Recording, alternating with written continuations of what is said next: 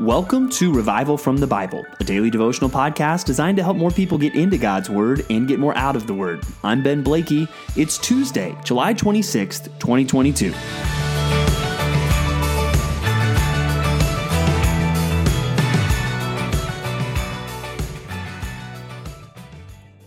Wisdom and righteousness, wisdom and righteousness, they go together like a. Uh, okay, that really doesn't work poetically, does it? I mean, not nearly as good as love and marriage does in that old song. But what I want you to see is wisdom and righteousness, they go together even more importantly and, and more inseparably than love and marriage do. If you are truly wise, if you truly seek wisdom, you will be righteous.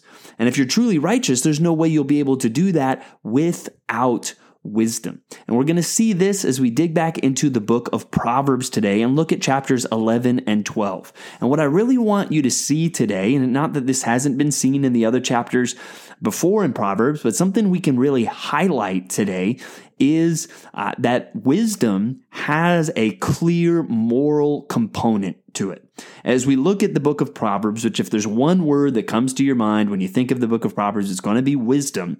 Wisdom is, as we've defined it, the skill of living, the skill of living life well. Uh, there is a clear moral component to that, to the writer of Proverbs, to Solomon. It is not just knowing the best things to do in situations or how to be shrewd or make the uh, you know best grade in the class or the best uh, returns from your investments or whatever it may be. It really is this wisdom is meant to point us to a righteous life. Uh, wisdom will lead us to doing what is right. And one thing you'll notice, and you see this in Psalms and in Proverbs and in some of these books we call the uh, the wisdom literature of the Bible, you'll often see the contrast between the wise and the fool.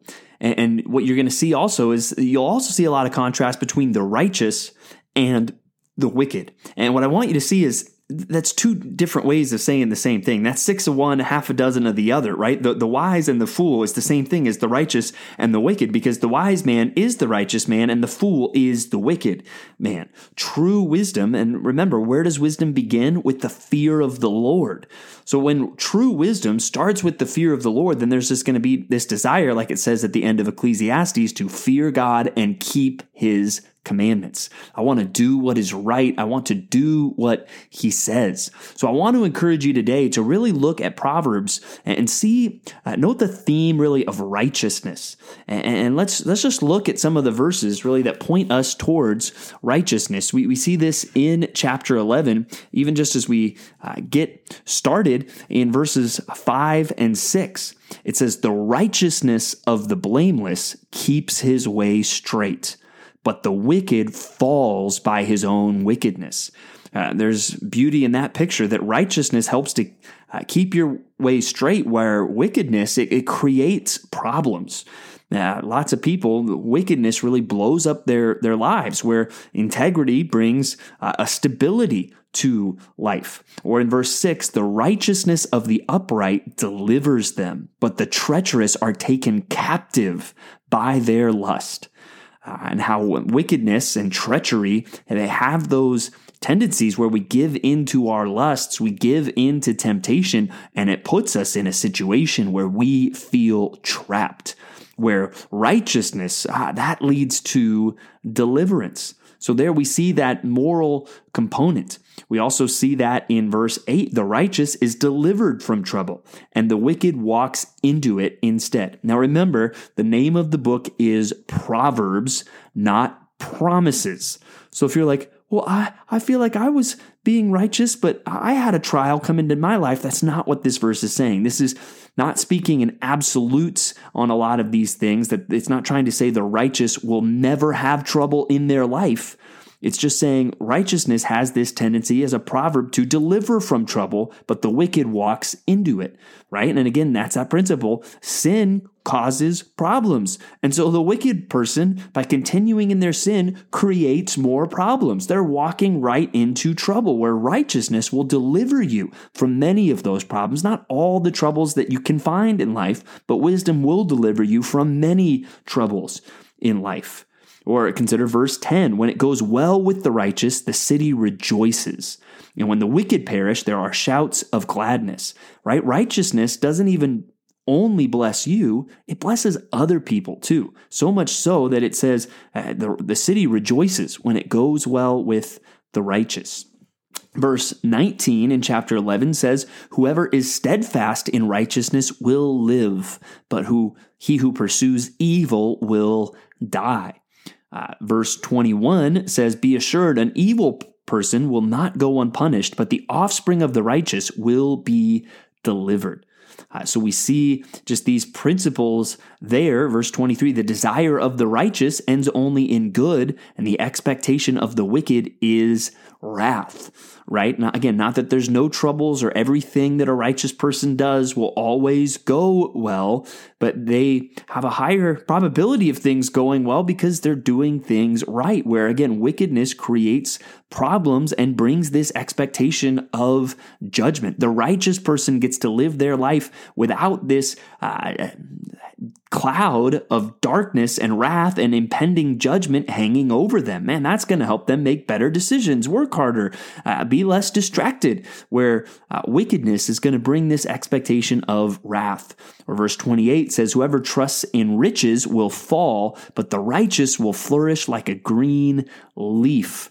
Or, I love what it says in chapter 12, verse 3 No one is established by wickedness, but the root of the righteous will never be moved, right? And there, if we seek wisdom, Proverbs said we'll find it. And I think the same idea would be true for righteousness. If we really seek righteousness, we will find it. But on the other hand, verse uh, 27 says, Whoever diligently seeks good seeks favor, but evil comes to him who searches for it. Wow, let that be a warning. You want to go searching for evil? God says you're going to find it. And that's not going to be a good thing. But if we search for what is good, uh, then we will find it. And that reminds me really of uh, what Jesus says in Matthew chapter 6 seek first the kingdom of God and his righteousness, and all these things will be added to you. We need to seek God, seek his kingdom, seek his righteousness. Uh, those should be our highest desires. And that should remind us as Christians of the gospel that ultimately we cannot be righteous in and of ourselves. There is a righteousness that we need, as theologians would call it, an alien righteousness, a righteousness that doesn't come from us, that we find through faith in Jesus Christ. We need his righteousness imputed to us and then we also need His Spirit to work in us to give us a new heart that desires and enables us to live in a righteous way. Uh, but as you think through, I mean, look at all of those proverbs that we read today on the benefits of righteousness. And I want you to really pray in your prayer time today and seek righteousness. Uh, if, if there's sin that you know of in your life, confess it.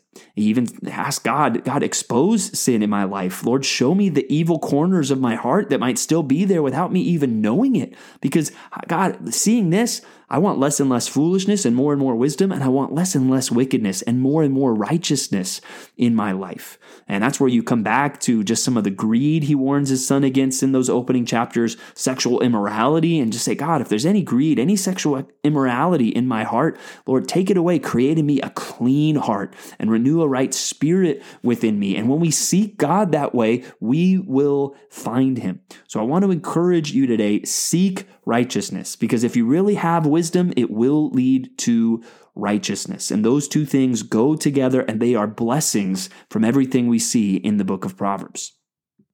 Now let's go back to the subject of love and marriage as we go to 1 Corinthians 7.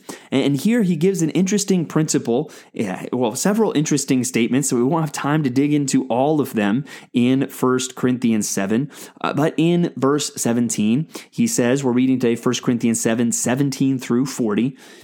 He says, Only let each person lead the life that the Lord has assigned to him and to which God has called him. This is my rule in all the churches. And then he goes on to give all these specific situations, whether you were circumcised or not, whether you were slave or not. Um, and you get the sense from all of this hey, what your station in life is, some of the things that define your circumstances here, whether you're circumcised or not, whether you're a slave or not, whether you are married or not none of those things is the most important thing about you. And whatever state you're in, your highest goal should be to serve the Lord, uh, to lead the life that God has assigned to you. And so that's a reminder not that it's ever wrong to, uh, ever wrong to desire to uh, change uh, some circumstances in your life. But remember, that is not going to be the most important thing in your life. The most important thing in your life is really living for the Lord. And he says some things in here that are pretty shocking on that front. Uh, he says, in verse 26, I think that in view of the present distress, it is good for a person to remain as he is. Are you bound to a wife? Do not seek to be free. Uh, are you free from a wife? Do not seek a wife. But if you do marry, you have not sinned. And if a betrothed woman marries, she has not sinned. Yet those who marry will have worldly troubles, and I would spare you that. This is what I mean, brothers. The appointed time has grown very short. From now on, let those who have wives live as though they had none, and those who mourn as though they were not mourning, and those who rejoice as though they were not rejoicing, and those who buy as though they had no goods, and those those who deal with the world as though they had no dealings with it, for the present form of this world is passing away. Now, what in the world is he saying there? Divorce your spouse, quit your job, and do whatever? No, he's clearly not advocating that. We see the Bible speak against divorce and that we shouldn't all just go quit our jobs. That's not what he is saying. He's just saying, hey, what all these things that you think are important in life, whether it's your marriage or your job or whatever it is that you're mourning about or whatever it is that you're uh, uh, that you're rejoicing about or whatever this big business deal is that you've got, hey, you need to remember all of this is passing away and there's bigger things, more urgent things, more important things going on than having a nice, neat little home or a prosperous business or having your emotional state all sorted out. Uh, the time is short and the present form of this world is passing away. And we need to, as it goes on to say, be anxious about how to please the Lord. That should be number one. And that's where he actually comes back to speak of some of the benefits of being single and how the married man, because he can't divorce his spouse and shouldn't, according to God's design. There is a part of his mind and his anxiety that will be uh, taken up by his wife. He's concerned how, how to please his wife. Where the single man, he, he doesn't have that same concern. And so he speaks of some of the benefits there, but whether you're single or married, remember, hey, let each person lead the life that God has assigned to them. And wherever you are in life, whether that's in business, in family, or, or whatever station you may be, how is your focus on pleasing the Lord? How are you reminding yourself this time is short? This world is passing away. I need to make sure I'm focused on the things that are more, most important. That's what I really need. And you know what that starts to sound a lot like? Wisdom. We need wisdom. We have a short window in this life. We need wisdom to, to live it well. And we know that that wisdom will lead to righteousness as we seek to do what is right and pursue the Lord. Thanks for digging into God's Word with me today on Revival from the Bible. For more resources, check out revivalfromthebible.com. To learn more about Compass Bible Church Treasure Valley, go to compassbible.tv. The grace of our Lord Jesus Christ be with you.